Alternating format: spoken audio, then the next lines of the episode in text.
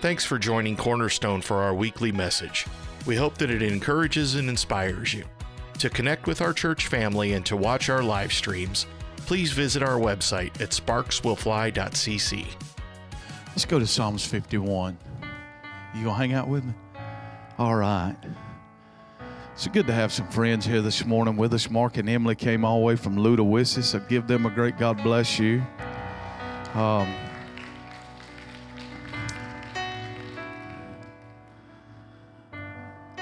Zach came all the way from Atlanta again, so give him a great God bless you. So he, uh, man, he he's moving. He moved here. I mean, how do you? This kid got a. I call him a kid. He's not a kid. He's a grown man. He's 28, but he moved here. So um, excited to be what uh, you know what the Lord is doing. We got Chris, Pastor Chris Poston and his family here this morning. Give them a great God bless you. Um, we got uh, we got Steve here this morning. Give him a great God bless you. So, um, and we got you here in the Holy Ghost, so we're in good shape. Amen. So he's the main important guest. Um,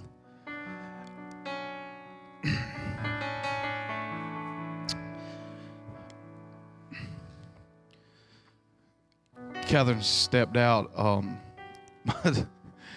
she told me, uh, I'm cut up. She she always gets mad when I say she told me, you know, or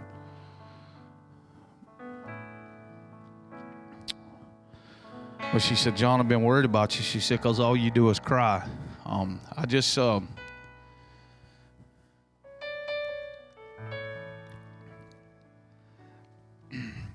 for me, when I'm that, like I'm like that, I feel the closest to the Lord. I don't know about anybody else, but I've just been on an exciting journey, really, the last uh, couple of months. And it's really started when, I don't know, uh, have been three months ago, Chris, when you come over and you said, You ever heard of this guy? you know, everybody's got a guy that they're gleaning from. And um, and so I don't I got where I don't listen to many podcasts, but I like to read. And so uh, put me in some writings and it's really just uh, it's really just did a lot of amazing things inside of me. I want to preach. I've been preaching about the Father, unveiling the Father. I want to stay in that vein, but I want to get on a little side tributary right here this morning. And I want to bring this out of Psalms 51. Our planning center, for some reason, we're having a software issue. That's why the words wasn't on the screen this morning. We're slowly, slowly getting that fixed. And for those that are watching my live stream and coming up here, um, we're, um, you know, with the whole, when we shut down for the COVID and we shut down with the kids, we made the best decision that we could that we thought we could make. We were we were running a hundred plus children on Wednesday night, and we we were that space over there is very limited or whatever and um, but we're we hope to be launching our, all of our full all ministries hopefully very very shortly uh, we're within weeks, um, not months now, but within weeks. If you notice the discoloration of the old metal and stuff, uh, Steve's got us a new breezeway covered. We're going to be working on that. We've got some issues with the building, so hopefully by what we we're we're, we're he said don't put me on no time limit. But anyhow, we we have the new metal ordered for all of that building over there. We're going to put a whole new roof on that, a whole new look on that, a whole revamping that building to launch our kids. And so we're just a few weeks away on that. So be patient with us. We're very concerned about your children. We're going to be doing that. We're going to relaunch the Ignite Age, which is Asher and them. And so I just promise you the the the the the teacher that they have that's going to be working to them is next to none. I don't know anyone better, and um, and so uh, so we're excited about launching all of that. So all of that's going to be coming in the in the next couple of weeks. We're going to need volunteers on that. Okay, we're going to uh, do a fresh relaunch of everything upstairs. If you if you've been at this church for a long time, we we completely redid the upstairs, and so but we need some volunteers on that. So we're going to be reaching out on that. There's a lot of things happening in the fall. Okay that's going to come here uh, in the fall of the year. So I'm excited about that. Are you excited about that? And so, uh, if you're visiting and not part of the family, just there's a, there's a lot of stuff that's going on, and um, But for the family, I'm excited about the fall of this year. I believe the Lord is is really going to give us a, a clear direction that we're going to walk out, not in the next year, but in the decade to come. So, Pastor Junior, I'm very excited about that. And so, um, also, we're going to set up a night of outdoor. You don't want to, you know, the the when you're part of this, you say, "Well, this is just Mark and Emily," but they're a part of this house. They, I mean, they're they're they're a part of us. They're just an extension to us in a, in another county. I know that Pastor Chris, he's in a place over in Leesburg, but they're they're I mean, he's us. You know what I'm saying? I mean, that's that's just our family. You know, our extended family, and so we want to uh, honor them uh, when they're here, but also we want to honor uh, Mark and Emily, and we're going to do. Uh, they have an amazing place over there, and it's just great for outdoor um, uh, things like that. And it's in the woods, so I like it. We're just trying to wait on the skeeters to die down in the heat. You know, it's.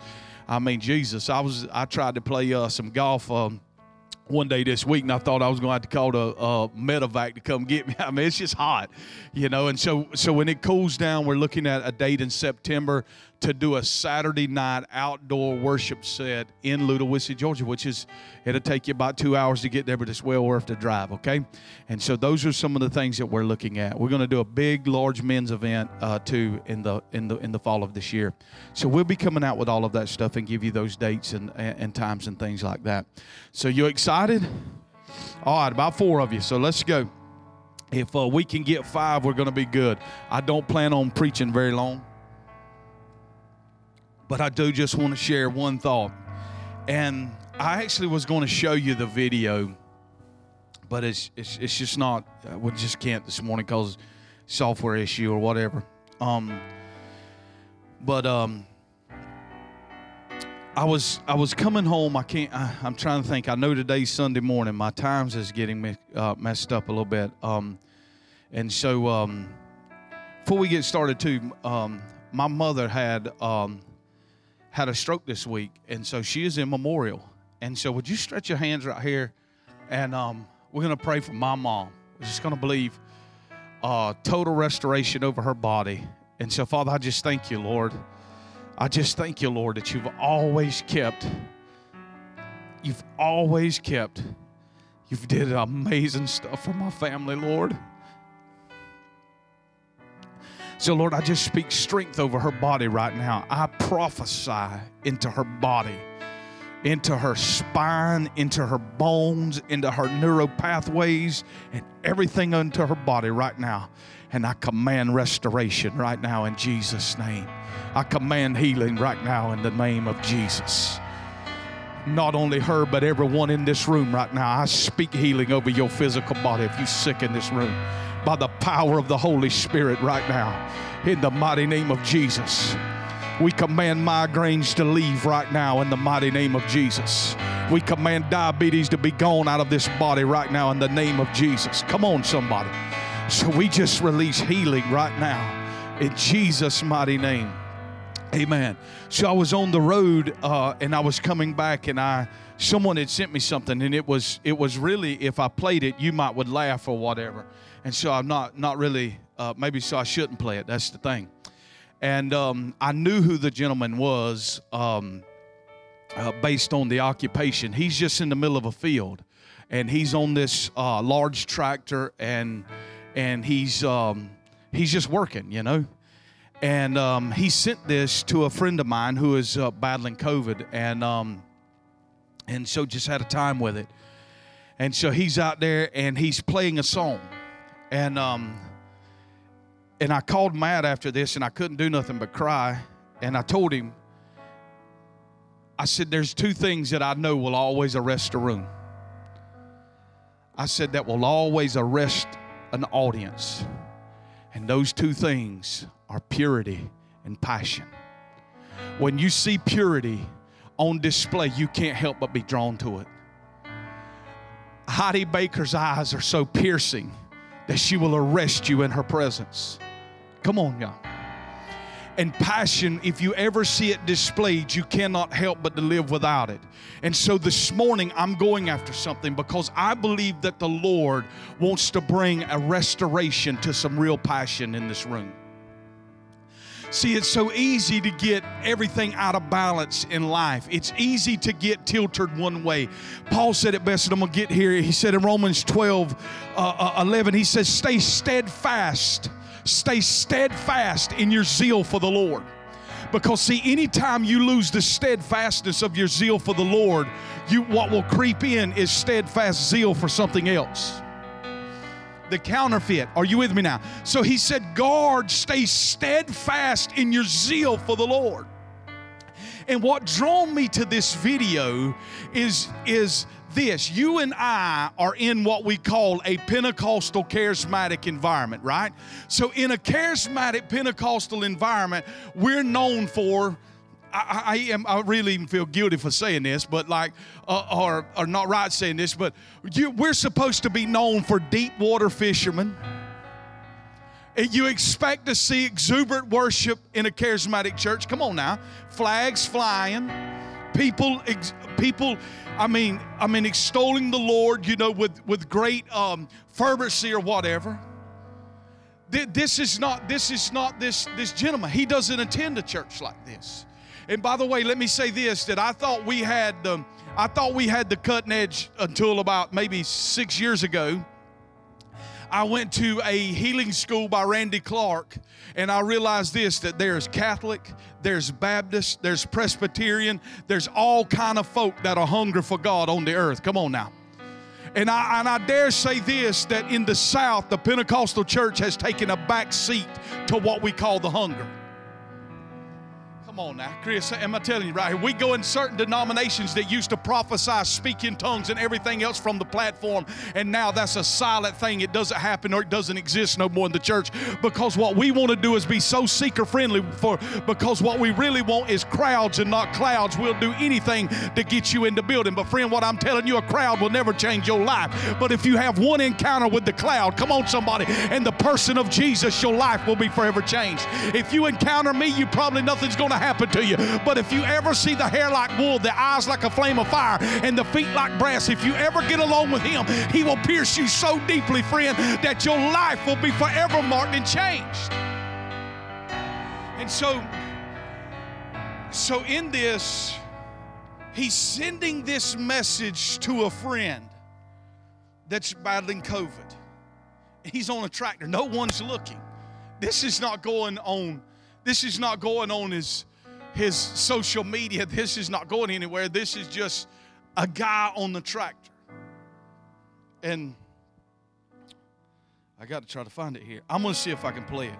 And you can listen because there's just, and it may not do nothing but to you, but I'm just trying to, I got the mic, it's my story, okay? But listen right here. Turn it up. Get up. What is it? Yep, look at that. Down, down, down, down. Woo! Straight up. Like! There it goes.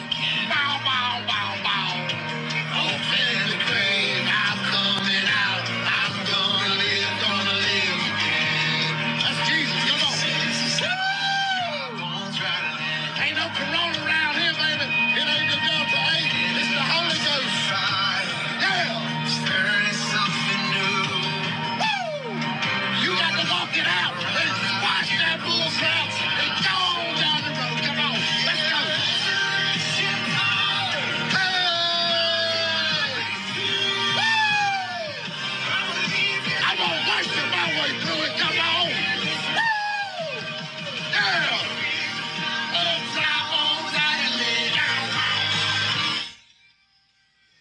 So, see, that's the only way you and I are going to make it through it.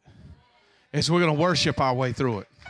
When nobody's looking, when we're not in the church, come on, somebody, and the camera's not rolling, I'm going to say that the dry bones are rattling and I'm going to worship my way through it. And He gave us great wisdom, and it's not clean and it's not pretty, but you got to squash that bull crap. What is the bull crap? You got to squash it. You're not worthy of it. Come on, so you going down, that you're going to die of COVID. You got to get up out of that grave and know that Jesus is for you and worship your way through it. Come on, somebody.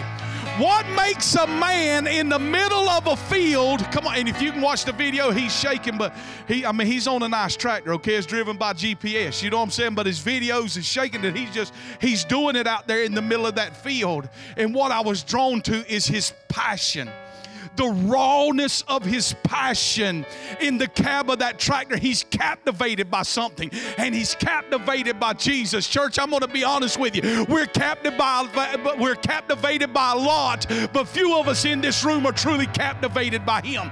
But I feel like God has got us on this journey and, and, I, and I don't have the best language to it. That's why like we changed it up on the worship team because we don't want to get in a rut. We we just there's something that's out there that I'm looking for, and it ain't on YouTube and it ain't found in a book. It's only found in the trenches with the Lord, and that's what we're after. It may not look pretty, it may not never sell anything, but it's it's between me and Him. Catherine knows I cannot spell, and those that know me know I struggle with it. So I misspell everything. I bought her a real nice Bible one time and had her name put on it and misspelled it. But let me tell you something. I can go, I can go get her a nice card, but I didn't come up with it. Someone's re- receiving money from Hallmark to write what they think. What really moves my wife is a Xerox paper folded in half with my broken English on there, but I'm telling her what I think. So what I'm telling you is in the church, we, we, we've, we've, we've traded passion for perfection. We, we, we've called it, and it's the great, man, I want to call it what it really is, but it's not, it's, it's too dirty to even say it. But we, we've traded, we've traded purity for excellence. And I'm all about excellence. But let me tell you something, it should never take place of passion. So, so in this, listen to this. It's Psalms 51. I got to read this verse of scripture. I'm going to go quick with this. But he said, Let my passion for life be restored. This is, look at this. This is David's repentant cry from his sin with Bathsheba, and he's recording a song about it that will be forever sung throughout history. This is his failure, and he's taking us and pointing us to the place of his greatest failure before the Lord. But he goes on to say, He says, God, restore something in me, restore my passion, restore my passion. I want to know what it's like. How many of you, when you first got saved, when you first really got into the church, man, you burnt the Bible up? Come on, somebody. You, you, you. When I started out, I didn't know nothing but Southern Gospel, the Gaithers. I'll, I'll never forget when I found the Point of Grace CD. But and I was eating like Point of Grace up. You know what I'm saying? Avalon. Y'all don't remember nothing like that. It was a song that they used to sing, can't, can't live a day without you. You know what I'm saying? I played it over and over and over and over. I still do that when I find a song that I love, I'll play it just nonstop. But but here's the thing, we wasn't Christianized yet. We wasn't we wasn't molded into the church fitting yet. We just had we just was in love with the one who we had found. And what happens is we get into church and it creates this zoo and it domesticates us and it pulls the passion out of us. But I feel like what the Lord is looking for is just a raw expression of passion. Tell me how you really feel. I tell him how I feel, regardless if it's good or bad. I say, God, I re- Father, I really don't want. I don't like what's happening to me right now. I really don't like this place I'm at. But I'm learning how to trust Him because He's leading me to a place. Bonhoeffer said it like this He leads the believer to the pathway of complete death because it's only in His death that I'll ever live in the resurrection. But it's so, man, I'm just being honest with you where I'm at. It's so fearful to get down that place of complete surrender. C.S. Lewis said this the great, the greatest thing that the church told the believer, the greatest thing is to completely surrender to him. Because, see, I want to live half of it here and half of it. I'm not talking about one foot in the world and one foot in the church. I'm talking about one foot that I can trust me and one foot that I can trust Him. But I'm, we never going to see what we're talking about till we fully get at that place of surrender and death to Him that we can fully live in the resurrection. So David said, Hey, I, I need some work here. I need to be restored in, in, in, into taste and joy in every breakthrough you bring to me. Hold me close to you without a willing spirit. I want to read one other thing right here. Go to the book, the Luke's Gospel, the seventh chapter. Luke's Gospel, the seventh chapter.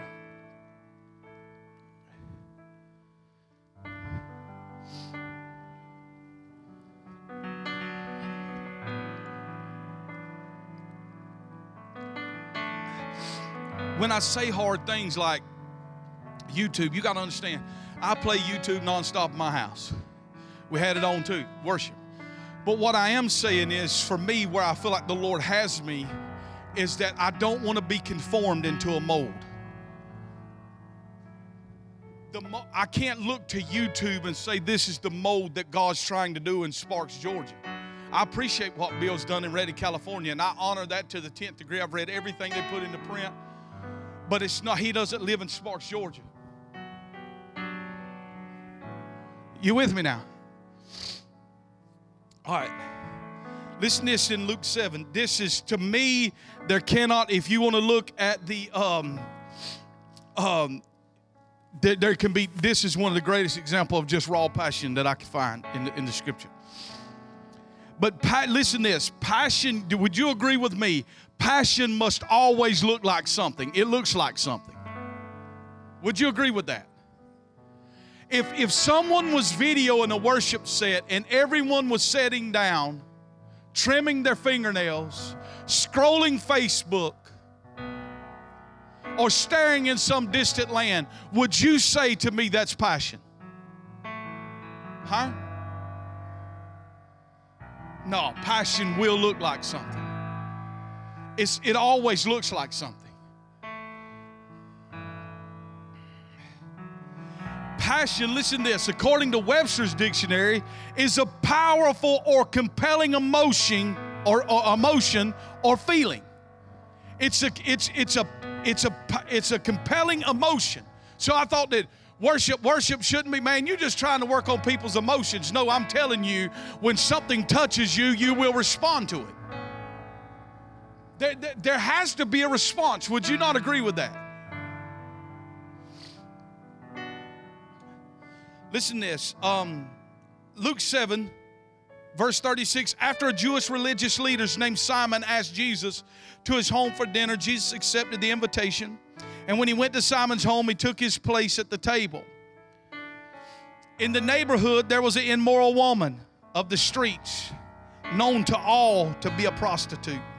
When she heard about Jesus being in Simon's house, she took an exquisite flask made from an, uh, made from uh, from alabaster, filled it with the most expensive perfume, went right into the home of the Jewish religious leader, knelt at his feet uh, knelt at the feet of Jesus in front of all the guests. Broken and weeping, she covered his feet with her tears that fell from her face. She kept crying and drying his feet with her long hair. Over and over, she kissed Jesus' feet. Then she opened her flask and anointed his feet with her costly perfume as an act of worship. Look at verse 39. You could preach from this. When Simon saw what was happening, he thought this man can't be a true prophet. If he were really a prophet, he would know what kind of sinful woman is touching him. Jesus said, Simon, I have a word for you. First of all, let's just let's just stop right here and look at this. If he was a prophet, he would know what manner of woman that was touching him. First of all, let me tell you this that Simon was aware of the woman's sinful condition, but he wasn't aware of the righteousness that was sitting in the room which is where the church is. The church is aware of the world's sin, but they're not aware of the antidote to the world's sin that God so loved the world that he sent his only begotten Son. Come on, that whosoever would believe in him would not perish but have everlasting life. Verse 17, he sent his Son into the world not to condemn the world, but through him the world may be saved. So he's totally unaware of the gift of righteousness and the power of righteousness that's in that room. And that woman, come on, somebody, who's not trained by the church, knows nothing about the law. All she knows is she heard that is the son of David sitting in the midst. And if it truly is him, then he's got the power to change her life. So she goes in. This is, what, and I really feel like this You know that uh, Chris Burns, how many knows who Chris Burns is? I mean, he's holding church in a bar in New Orleans, right? He's still doing that. And holding a church in a bar. Well, first of all, if we did that, they would be every article in the surrounding newspaper wrote about me. Because we're here in the Bible Belt. Which the difference, I'm oh man, I'm gonna quit right, Steve. But I got in trouble. Hold on. hey. She's holding church in a bar.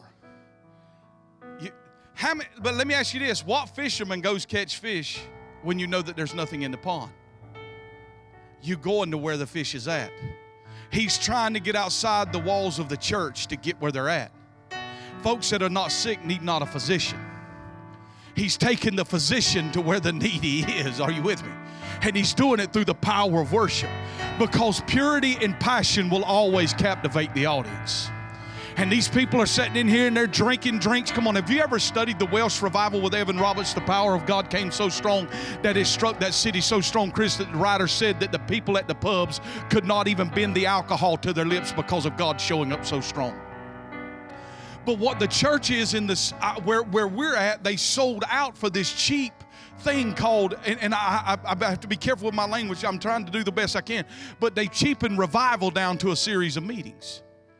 And, and, and Damon talks about this. One of the greatest revivals that, that has happened in my lifetime was what God did at Pensacola and Brownsville. How many's ever watched those meetings? Man, I still watch Charity, that young girl, get up and sing, Come Running, Come Running come running to the mercy seat and you just begin to weep with everything.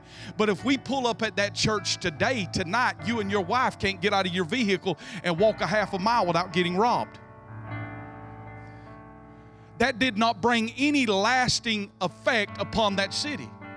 It was a series of meetings. How many members in 2008 when the whole Lakeland revival was going on?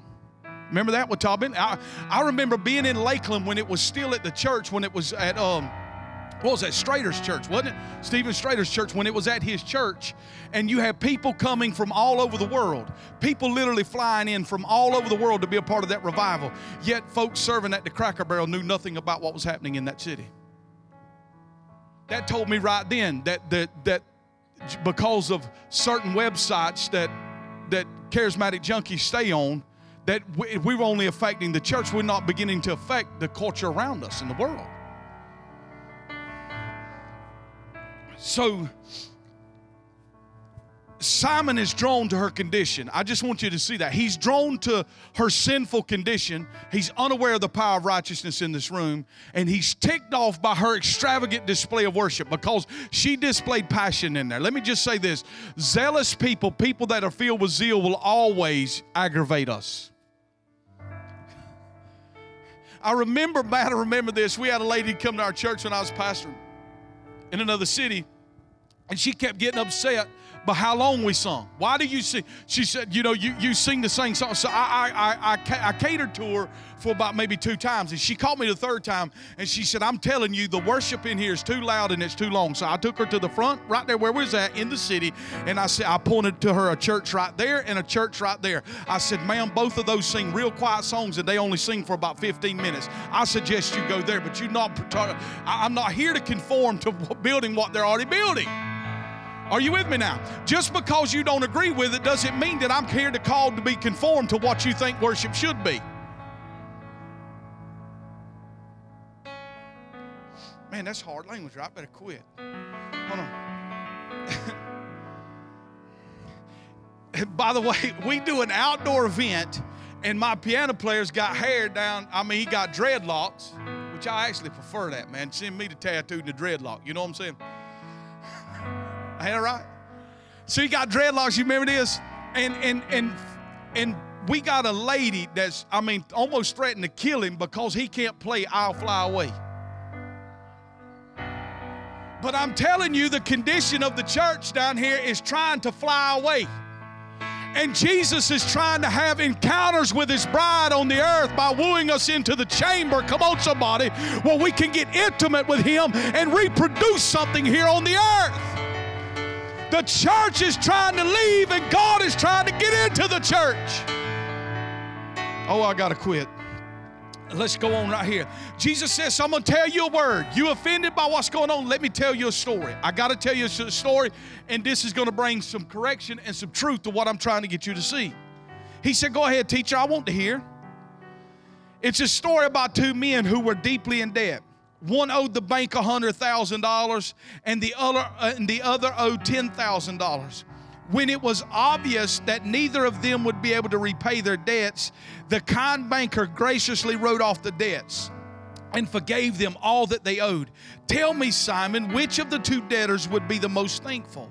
Which one would love me the uh, uh, love the banker the most? Simon answered, I suppose it would be the one with the greatest debt forgiven. Listen this. You're right. Jesus agreed. Then he spoke to Simon about the woman still weeping at his feet. Don't you see the woman kneeling here? She is doing for me what you didn't bother to do.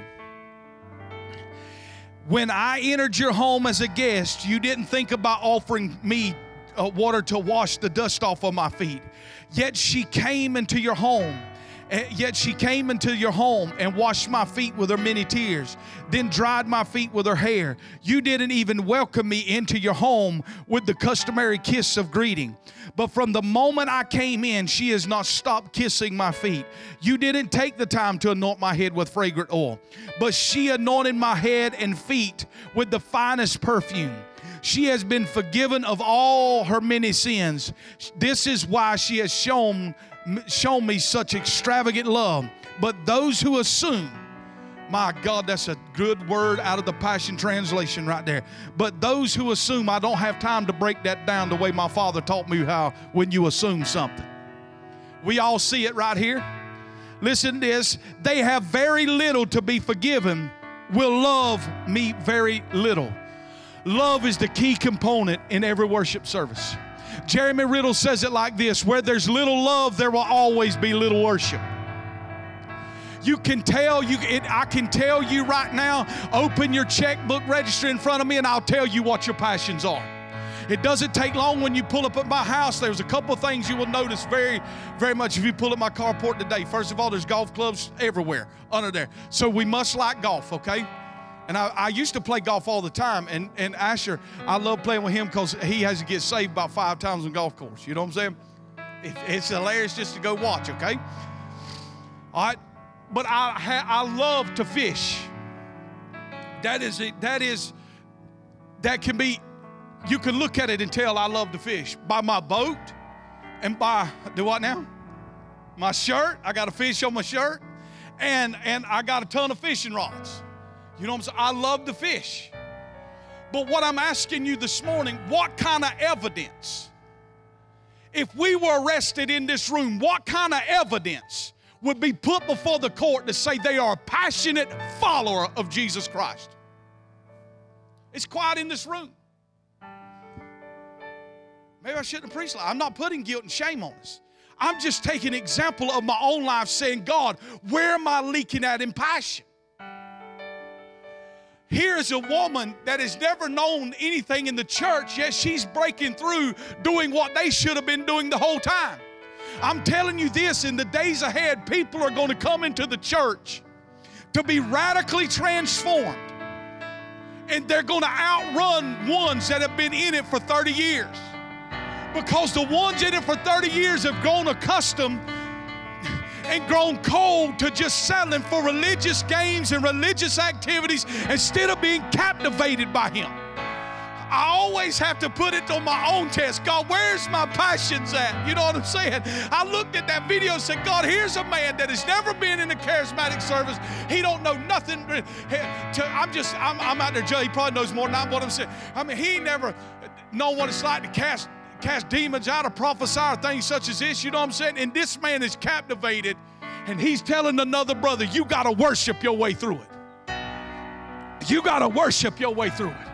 You got to cut this on in your house and you got to squash that mess and tell it to go in the name of Jesus and rise up out of that hole and you got to worship. Come on, somebody. And yet, most of our Sunday mornings, we want we don't want to worship. We want a band that's excellent enough to perform enough for us to make us feel good to get into worship. But worship is something big on my heart, is because you don't have to be an apostle, you don't have to be a prophet, you don't have to be a great teacher, you don't have to be anything to throw your hands up and give adoration unto God. And it is what we should do by anointing the head every time we come together. This is not the most important part of the service.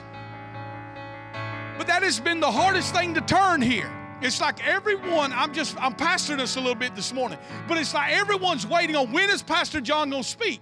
You've missed the whole point of the service. But it's about gathering together to lift up his name. Like we did in this room this morning, man. Till the word of the Lord comes forth and say, What is the word of the Lord, Father? Father, what are you saying this morning? What I want you to say that what I'm saying this morning is I'm faithful. Tell the people I'm faithful. My promises are yes and amen. And we started drawing into that. And then the Lord just started ministering to us. What was happening was anointing the head together. So you should have done this, but you didn't. You assume that you don't have to be forgiven of much because now we're in the church and we all look good and we just assume we got it all together. So now, since I'm such a mature believer in the Lord, I don't have to worship like I did when I started out. Friend, I can't live like that.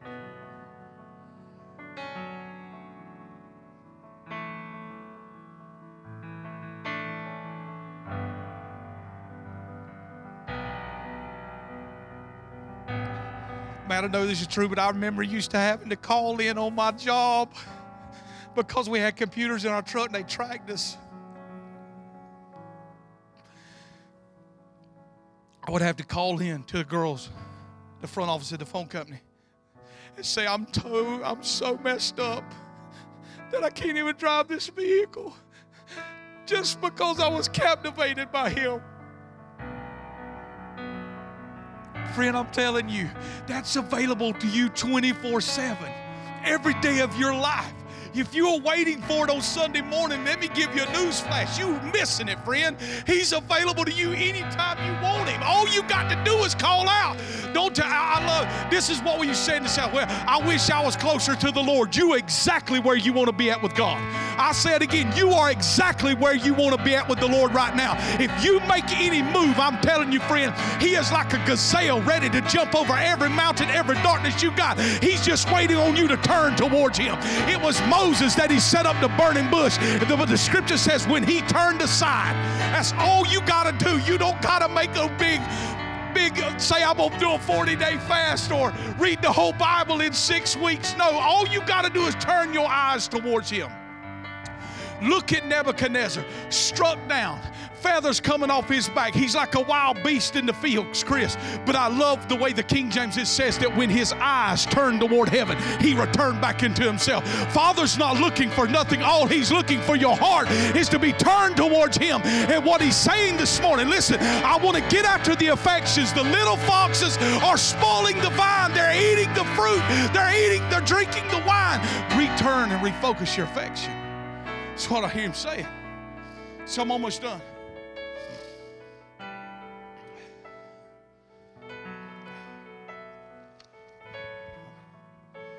So little love is always going to produce little worship. Psalm 69 and 9. Listen to this. The zeal for your house has consumed me. Ask yourself that question. The zeal for the house of God has consumed me. Again, I'm not putting guilt on no one in this room. But I, I, I struggle with this. I love God, but I really don't. I really don't have a passion for church. I, I, I don't. I, maybe maybe someone has to teach me something. Maybe there's maybe there's something new that I'm missing in my in my personal time with the Lord. But it is one of my greatest passions. It. They, if they, if I fall, if if they preach my funeral next week, you will never, John, they will never be able to grab this mic and said, Daddy said we have to go to church. Before I ever had a mic, I longed to be with God's people. It's quiet up in this room. But the fact that we can lay out for months on end is a sign that we got a passion problem. It is a sign that we got an affection problem. First of all, if you believe whatever is busy in our lives, if you believe God was able to keep that which you was entrusted to him, you would apply Matthew 6, seek ye first the kingdom of God, and all these things would be added unto us. That means if I seek him first, God will make sure everything that I need in my category will be taken care of if I keep him first. Come on, church, am I in the Bible right here this morning? We thinning the crowd down. But if we will add this, in my, my zeal, he said, the zeal for your house has consumed me. Now let's look at this further. In Matthew chapter 21, I'm preaching this. Uh, uh you ain't got to read it, just look at it for homework. In Matthew chapter 21, the Bible says Jesus comes in the triumphal entry into the city of Jerusalem and he enters into his father's house. He enters into the temple. And as he enters into the temple, the scripture says that they were selling merchandise in the church. Jesus gets angry, takes a whip, starts, I mean, tearing them up in the name of the Lord. Right? Which is, goes against my little Sunday school Jesus, you know what I'm saying? Now we say Holy Ghost is such a gentleman, he'll never do anything to you, but yet he about killed Paul when he threw him down, impacted him on the road to Damascus. Y'all ain't in that book, right? We get there and see Ananias and Sapphira and ask him if the Holy Ghost is a perfect gentleman after he dropped him dead. I can't, I'm in the Bible. We all right? Huh? Now, let me ask you something. Do you think that Peter had to stand up and, and pistol whip the church after Ananias and Sapphira dropped dead? No, that's why you go and read it said that they did not dare join themselves towards him. That means like me and Chris would be down at the restaurant and you went on by, you wouldn't even walk in there trembling. I'm buying the book.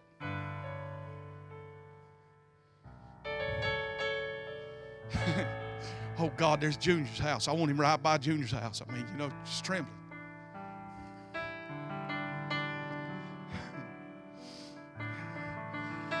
Jesus goes in. The zeal for his father's house has consumed him. Now, here's what I want to draw you to. How many services in on out did the people walk in and they never saw what Jesus saw? They had become accustomed to the condition of where they were at.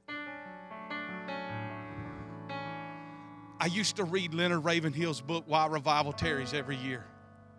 Every January, I would start with that book because it is such a plumb line sword that will just cut right through you. And I would think if he was here today, he died in 1994. One of the last interviews I got to watch him, a man whose knees was completely calloused over from prayer.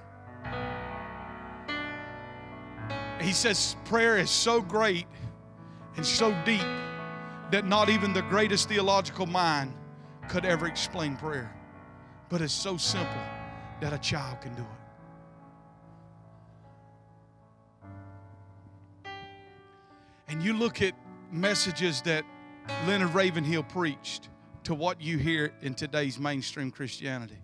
And there's a chasm so great that I don't know if they could ever be bridged and that we would call that that's just religion, hard preaching.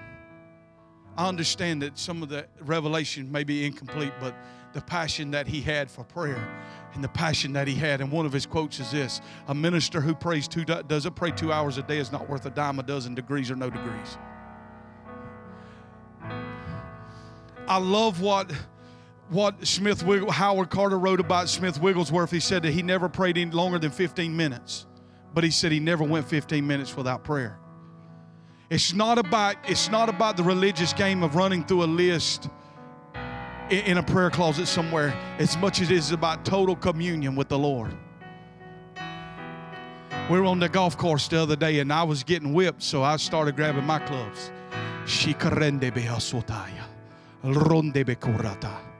Zach said, No, sir. He said, You're not going to cheat like that. I was looking for divine able, a, enablement. See, I guess the Pentecostals just got real upset with me right there because you can't speak in tongues unless God come grab you and throw you down the floor and make you speak in tongues. Neither can you dance unless, you know, I mean, the Holy Ghost is so thick on you, He puts you out to do dance. And we don't read the Bible where it says David danced before the Lord with the power of all his might. Second Samuel. With all his might. You've got to start out with, with something that you know in obedience unto the Lord, and then God will supply that which is needed. All right, so listen to this. So they, he comes in into the thing.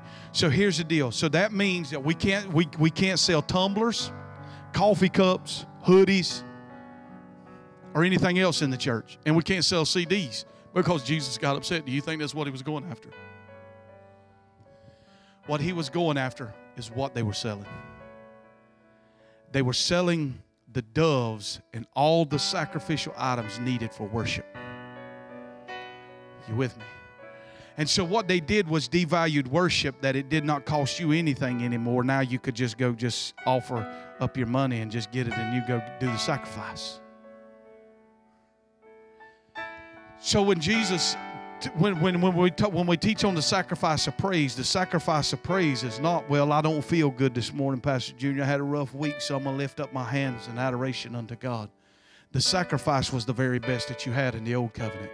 It was what you took and you raised up, and it was the best thing that you had to offer. Come on, y'all with me? It's quiet in here. I'm not beating nobody up, okay? I'm, I'm putting the plumb line to my own heart right here, okay? There's a lot of things that John, where I'm at, I'm just saying that I feel like the Lord is wanting to restore passion. Now, let me, let me bring some, some truth to this. David said this. He said that remember when he was going to purchase the threshing floor from Arno and he was going to offer sacrifices there. And Arno said, I'll tell you what, David, because of who you are, you know, you the pastor or whatever, he said, I'm going to give you this piece of land. David replied back to him and he said, I, he said, I will pay full price for the land because I cannot offer God that which doesn't cost me something. So, what I'm trying to tell you, when people grab the mic and the Lord shows up on their testimonies because they cost them something. They didn't get that off, they did not get that off the um, out of a book. They did not get that off the Elijah list. It came from their own life when Junior tells a story about that he was told that he could not have a child, and that when they did have Amanda, that things looked so bleak and so dim. I remember Pastor Dale saying that just like this that everything in him medically said that that child was going to die. But he could not look at you and say, Junior, I don't think she's going to make it. You know, all they had was the word that came forth, all they had was what God said. And Junior never caved in. And a child that is what, less than two pounds, correct? Less than two pounds could hold her in the palm of your hand. Less than two pounds could hold her in the palm of his hand. Played, and every doctor to come and said, "This, this, it, it don't look good." He would pray. No, oh, listen, this is what God said. Before she ever come out, before she ever got pregnant, this is what God said. Now today he could stand up and give that testimony, and God's going and folk gonna get pregnant in the room that's trying to have a baby. Come on, somebody. And and the power of God's gonna happen. Why? Because he walked through that. That's that that that cost him something. So let me say this if the worship in which we're offering, if it doesn't cost us anything, it ceases to be worship. Come on, y'all. I have to take in fact, if, if it doesn't cost me nothing in the room, then it ceases to be worship. And everything, I'm just like you. I got three kids. Daddy, daddy, daddy, daddy, daddy, daddy, daddy, daddy, daddy, daddy, daddy, daddy. Occasionally, John, can you take care of this? John, can you do this? John, can you do that? I got that, got that, got that. Pastor, my life is falling apart.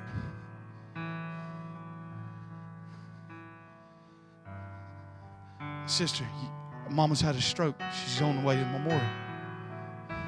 I live the same life you live, friend. I don't got no special wings on my back. I'm not, I'm not out of adversity. I have to raise my kids the same way you do. Everything's coming to get my attention.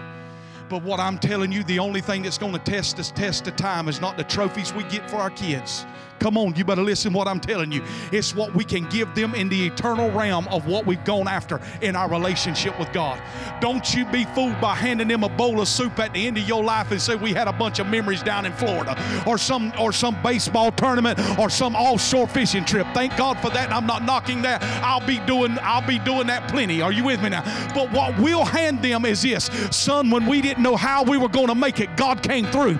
Come on, somebody. I want to hand them the eternal things that God has impacted me. The stories where we were up against the wall, Junior. We didn't know how we were going to do it. When the doctor report said this, but yet Yahweh came through, and this is what He did. That is the stuff that will hand down generation after generation after generation.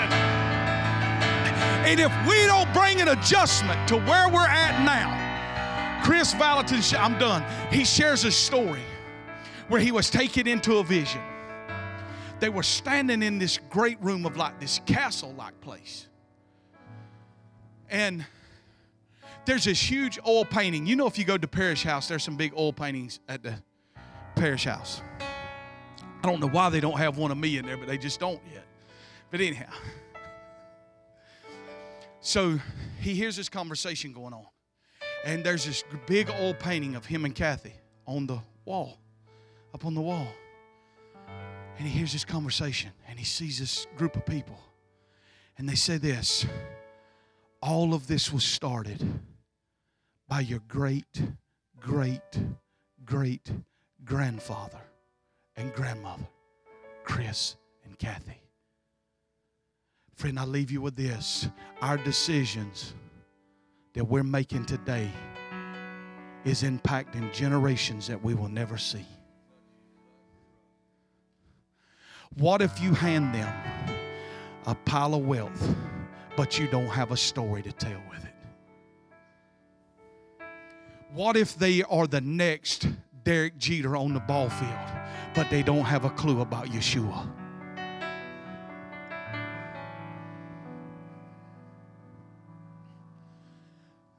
The boat we have now, what my boys saw was this. When we saw it, I got down on my hands and like on my knees and I said, Father, if this is the one that we're supposed to have, you're going to give it to us in the name of the Lord. You know what I'm saying? But I said, Father, every time they get on this, they're going to know of your goodness. Father, with every fish that comes over the side, let them know your goodness. Every time they lay down, let them know, Father, you're a great provider. You will never leave them out in the cold. When we left, when we left everything behind and put it all in a U-Haul to come to a rental house in Kent Thomas with everything that God adds to my family, I let them know we don't leave houses. We don't leave lands. We don't leave brothers. We don't leave sisters, mothers or fathers. Mark 10 that we shall not receive a hundredfold in this life and in the life to come. Are you with me now? With everything that comes, listen to me. I let them know, listen, with everything that destiny always pays dividends. And all you have to do is trust Him. Live your life with your hands open, friend. Are you with me now? If I live my life with my hand open, with my hand open. See, if you live with your money like this, that's all it's ever going to be. That's all it will ever be. It can never be above this. Are you with me now? But if I will walk and serve Him just like this, if I walk and serve Him just like this, if He ever pulls it out of my hand, He's not a taker, He's a giver. That means He's coming back with it, pressed down, shaking up, multiplying, and running over. And if it's a season out of my hand, the enemy will try to make and convince me father's a taker. See, I've learned that now. I'm, I'm educated some in some areas of my life, Chris, and I know now that's the voice of Adam. Father's never a taker, he's always a giver. And I'll say, Adam, you lying devil inside. No, that ain't that ain't true. You died on the cross. But the correct lens is my father's good.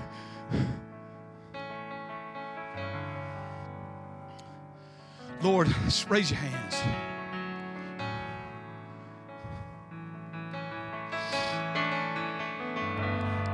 We were telling a story the other night of. Here, put put all that back up in there. Don't spend it now, but put it all in there. You'll never have to worry about him. If you gave him a million dollars a day, you come back five years from now, he'd be made five with it and ain't spent a dime.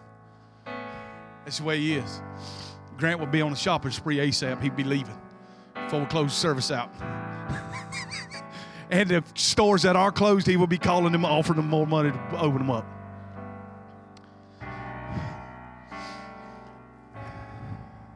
But I don't need any more, so nobody don't try to jump on me and shoot me. But I used to tote a good bit of cash. Matter, remember this. So we had children's church one Sunday morning. They come in there with their little children's offering or whatever. And they's about what close I mean it was several it was huh? It was a thousand dollars taken up in children's church. I'm talking about little, little kids, like we got upstairs right here, four to six year olds. I said, a thousand dollars. I mean, my God, I know God's blessed me, but now this is out of children, out of the mouth of babes and sucklings, thou hast ordained, praise God. Psalms 8 and 2. Then I got to noticing kids was running around the church, hundred dollar bills. Man, I remember we drove my truck that morning. Man, I went out there to my glove box. Bag was open money all in the church. Said, Hold on. Listen, this is not a miracle from God. this ain't out of the mouth of babes or something. Grant Isaac, come here. Did you go in daddy's glove box? Did you get in that bag? Yes, sir. But hey, he was given in the name of the Lord. I said, I'm sorry, but he gaveth, but I'm taking right now in Jesus' name. Nobody don't leave in any guilt and shame. Let me tell you what I learned through Tommy Tenney in his book, The God Chasers. You can't no more, no more than you can come up here and squat a thousand pounds than you walk out of this service and say, I'm going to have more passion for God in the morning. It takes his passion coming upon you to give you the passion to give it back. Look at Father, how great he is, y'all. He commands us to love Him with His whole heart, with our whole heart. But He knows we can't do it unless He enables us to do it. So He baptizes us in love so that we can love Him back.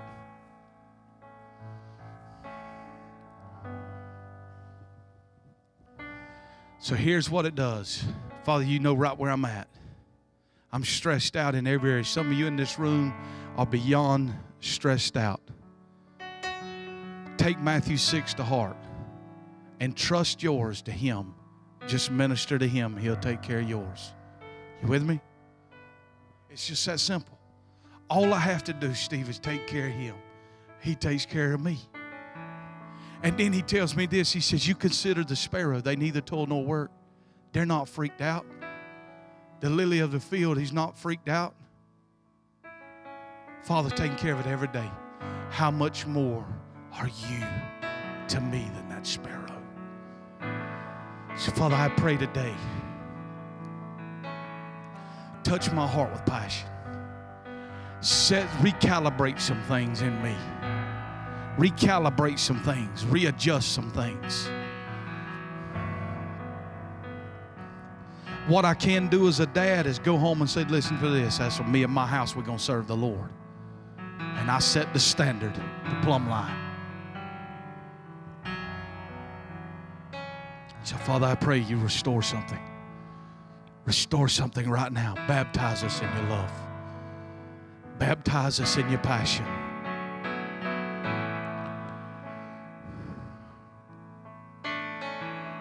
Restore. Restore. Let restoration happen. Restore. As Psalms 23 says, Thou restoreth my soul. Restore my passion for life. Bring joy in every breakthrough. Let it happen in Jesus' name. In Jesus' name. Now raise your hands and say this. Say, I receive it by faith in Jesus' name. Say this with me I will not live under guilt and shame. I will trust Him and live in His goodness. In Jesus' mighty name. Amen and amen. God bless you. Come on, give the Lord a hand clap of praise.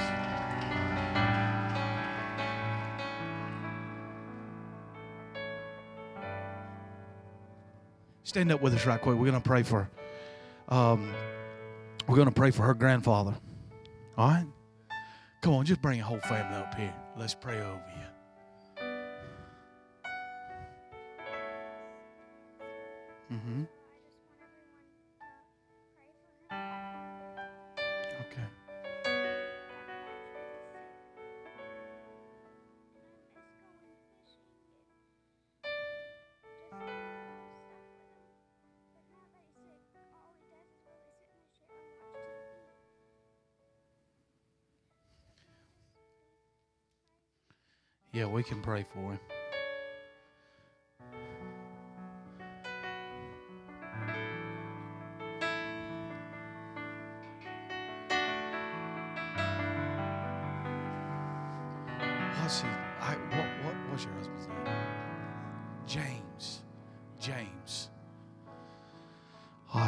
Here, you grab hold of this. You're going, you're going. You know that was, you know who gave me that? Pastor Rod Parsley gave me that. And I know this. He's seen a ton more miracles than me. But you know what? The same, it's the same God who works in miracles. Whether it's for Pastor Parsley, Benny Hinn, John Bagley, or Allie J. It's the same God. And it's the faith. It's it's raw faith. It ain't this handkerchief, it's not the oil. It's faith in the finished work of Jesus. It's faith. And I see faith in you. You've always had faith. You, you've always come to the front. It don't matter if you miss six weeks or a year, you're coming to the front. That's a call on your life. You are special. Don't you let nobody tell you no different. The hand of God's on your life. If I've ever seen the hand of God on the child, it's on your life. You take this you lay this handkerchief on him and you say, Cancer, you leave now in Jesus' name. You command it to go. Don't you? You don't have to ask. You say a command because the kingdom comes and responds to commands. It responds to faith. And Father, I pray that you dispatch the angels of heaven right now over James. And Lord, as she lays this handkerchief by faith, we command that sickness to go in the name of Jesus. Father, you sent your word to heal them, and you said in Acts 19, extraordinary miracles was wrought by the hands of Paul and the apostles, so that handkerchiefs were taken and the sick was made whole. So today we release this by faith in Jesus' name. I bless her right now. In Jesus' name, I pray for this whole family, Lord, right now. In the name of Jesus, do amazing things, amazing things, and we trust you for it right now in Jesus' name. In Jesus' mighty name. Amen and amen. Come on, give God a great God bless you. Come on, patty cake him, patty cake him like that's a miracle. In the name of Jesus.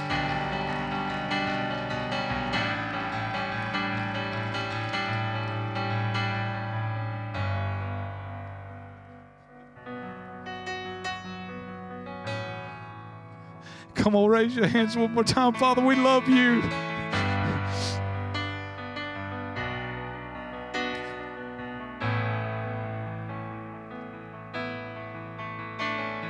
Father done sent us a child here this morning. Remind us of his healing power. I'm telling you, church, Father, restore some passion right now in this room and in our hearts. In the mighty name of Jesus, we trust you for it in Jesus' name. Amen and amen. God bless you. We'll see you here on Sunday morning. We hope you enjoyed our weekly message. Thank you for joining us. We want to connect with you. Please visit our website at sparkswillfly.cc, where you can find our social media information and directions to download our smartphone app. This will keep you connected to all things Cornerstone we pray that you have a wonderful week.